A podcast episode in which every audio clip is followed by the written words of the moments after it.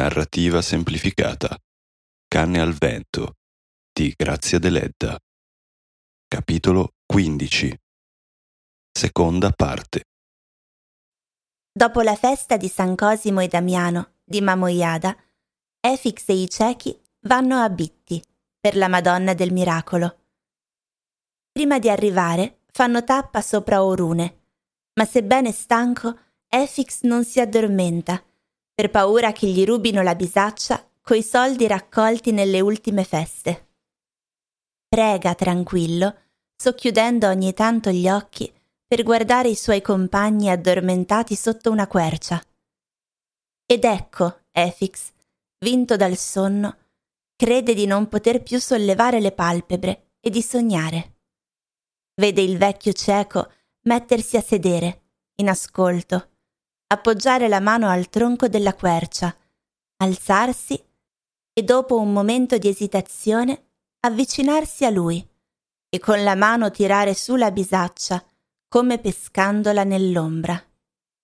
Efix non si muove, non parla e il vecchio se ne va, piano piano, senza voltarsi, grande e nero sullo sfondo azzurro della montagna.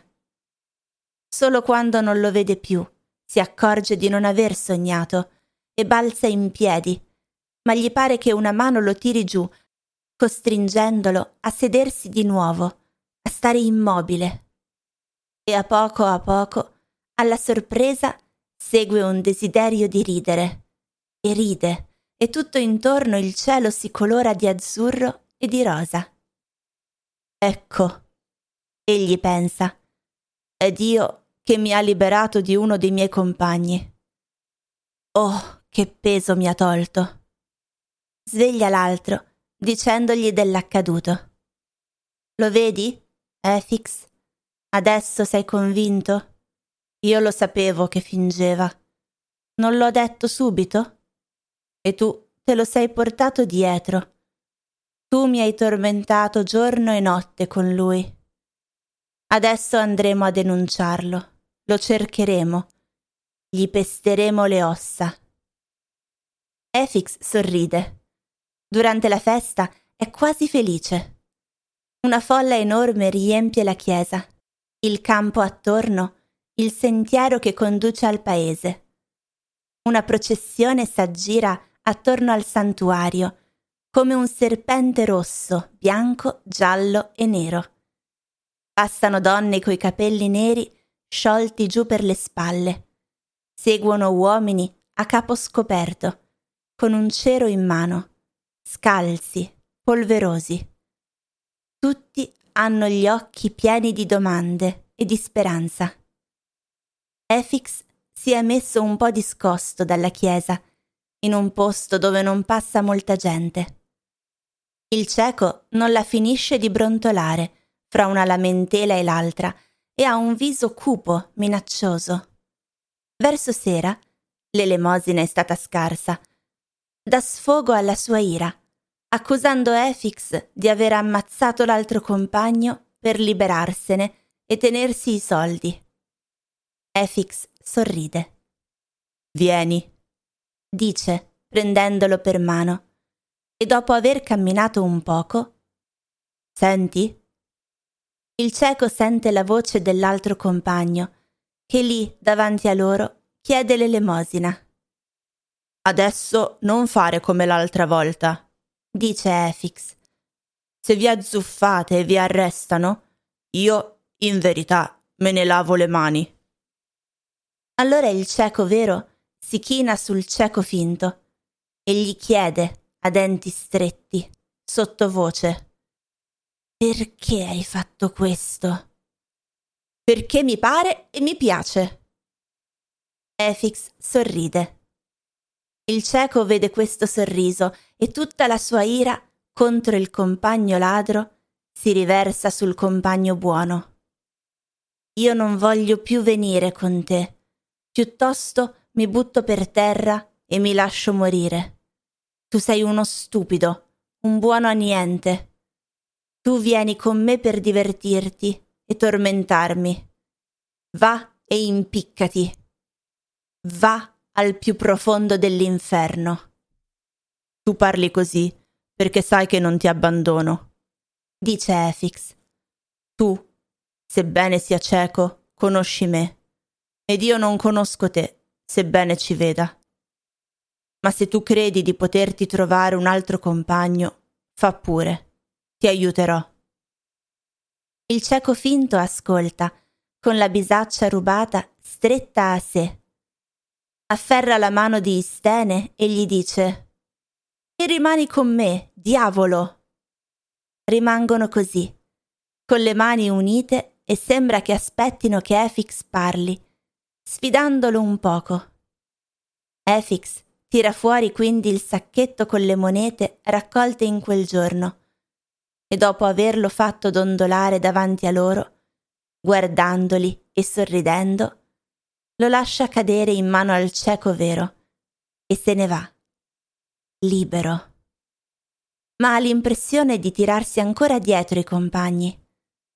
Cammina tutta la notte e tutto il giorno seguente, finché arriva al mare. Là si getta a terra e gli pare di essere tornato al suo paese dopo aver compiuto il giro del mondo. Ma nel sonno rivede il cieco, curvo su se stesso, e gli sembra che lo prenda in giro e lo compatisca. Tu credi di essere tornato e di riposarti. Vedrai, Efix, adesso comincia davvero il tuo cammino. A mano che si avvicina al podere, risalendo lo stradone, sente il suono di una fisarmonica che gli sembra un'illusione delle sue orecchie, abituate ai suoni delle feste. Tante cose lontane gli tornano in mente e tutte le foglie si agitano intorno per salutarlo. Ecco la siepe, ecco il fiume, la collina, la capanna. Egli non è commosso, ma quel suono dolce lo attira come un richiamo. Entra, solleva gli occhi e subito si accorge che il podere è mal coltivato. Sembra un luogo senza padrone. Gli alberi sono già quasi tutti spogli dei loro frutti e qualche ramo pende qua e là. Zuanantoni, seduto sotto il pergolato davanti alla capanna, suona la fisarmonica. Vedendo l'uomo sconosciuto che cammina curvo per guardare dentro la capanna, il ragazzo smette di suonare e i suoi occhi si fanno minacciosi. «Che vuole?» L'uomo si toglie il berretto. «Zio Efix!» grida il ragazzo e riprende a suonare, parlando e ridendo allo stesso tempo. «Ma non eri morto? E chi diceva che eri in America è diventato ricco e che mandavi tanti soldi alle tue padrone. Adesso il guardiano qui sono io. Se voglio scacciarti come un ladro, posso farlo. Ma non lo faccio. Vuoi dell'uva? Prendila. Il mio padrone, Don Predu, se ne infischia di questo pezzo di terra. Ne ha tanti altri di poderi. Quello grande, di Badde Saliche, quello sì che dà frutto. La frutta di qui il mio padrone la manda in regalo alle sue cugine, le tue padrone, ma esse stanno sempre chiuse dentro, come un riccio. Oh, zio Efix, ti devo dire una cosa. L'altra notte, di notte sto chiuso nella capanna perché ho paura degli spiriti e sento sempre la nonna grattare alla porta. L'altra notte, che spavento, ho sentito una cosa molle agitarsi intorno ai miei piedi. Ho gridato, ho sudato, ma poi all'alba mi sono accorto che era una lepre ferita. Sì, stava lì con la zampetta rotta e mi guardava con due occhi da cristiana. Gliel'ho fasciata, la zampetta, ma poi ha avuto la febbre. Scottava fra le mie mani. È diventata nera nera ed è morta. Efix si è seduto davanti alla capanna, guardando lontano. «Che ne dici tu?» domanda seriamente. «Don Predu mi riprenderà al suo servizio?» Il ragazzo diventa minaccioso. «E allora dovrebbe scacciarmi? E io come faccio allora?» Grixenda si sposa e se ne va. E io cosa faccio intanto? Vado a chiedere l'elemosina? No, vacci tu che sei vecchio. Hai ragione, dice Efix e abbassa la testa. Don Predu è così ricco che può prenderti lo stesso, ti può mandare negli altri poderi. Perché a me piace stare qui. Qui è un bel posto, lo dice anche Grixenda. Che fa, Grixenda? Cuce il suo vestito da sposa.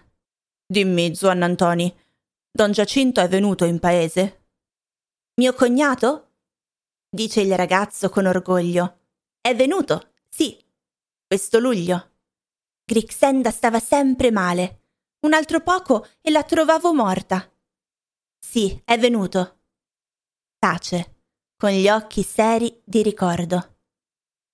Dimmi tutto, puoi dirmelo, Zuanantò. Io sono come di famiglia. Sì, ecco, te lo dirò.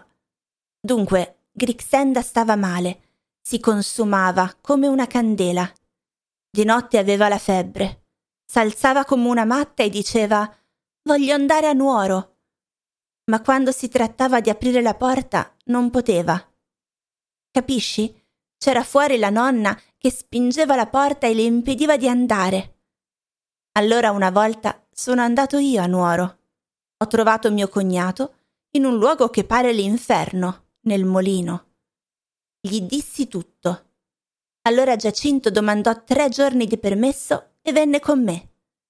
Così ha chiesto Grixenda in moglie e così si sposano. A chi l'ha chiesta in moglie? Non lo so. A lei stessa? Dimmi, Zuanantoni, Don Giacinto è dalle sue zie? Dalle mie padrone? Il ragazzo esita di nuovo. Sì, dice poi. C'è stato. Credo che abbiano litigato perché è venuto fuori con gli occhi rossi, come se avesse pianto. Grixenda lo guardava e rideva. Egli disse: «Questa è l'ultima volta che mi vedono».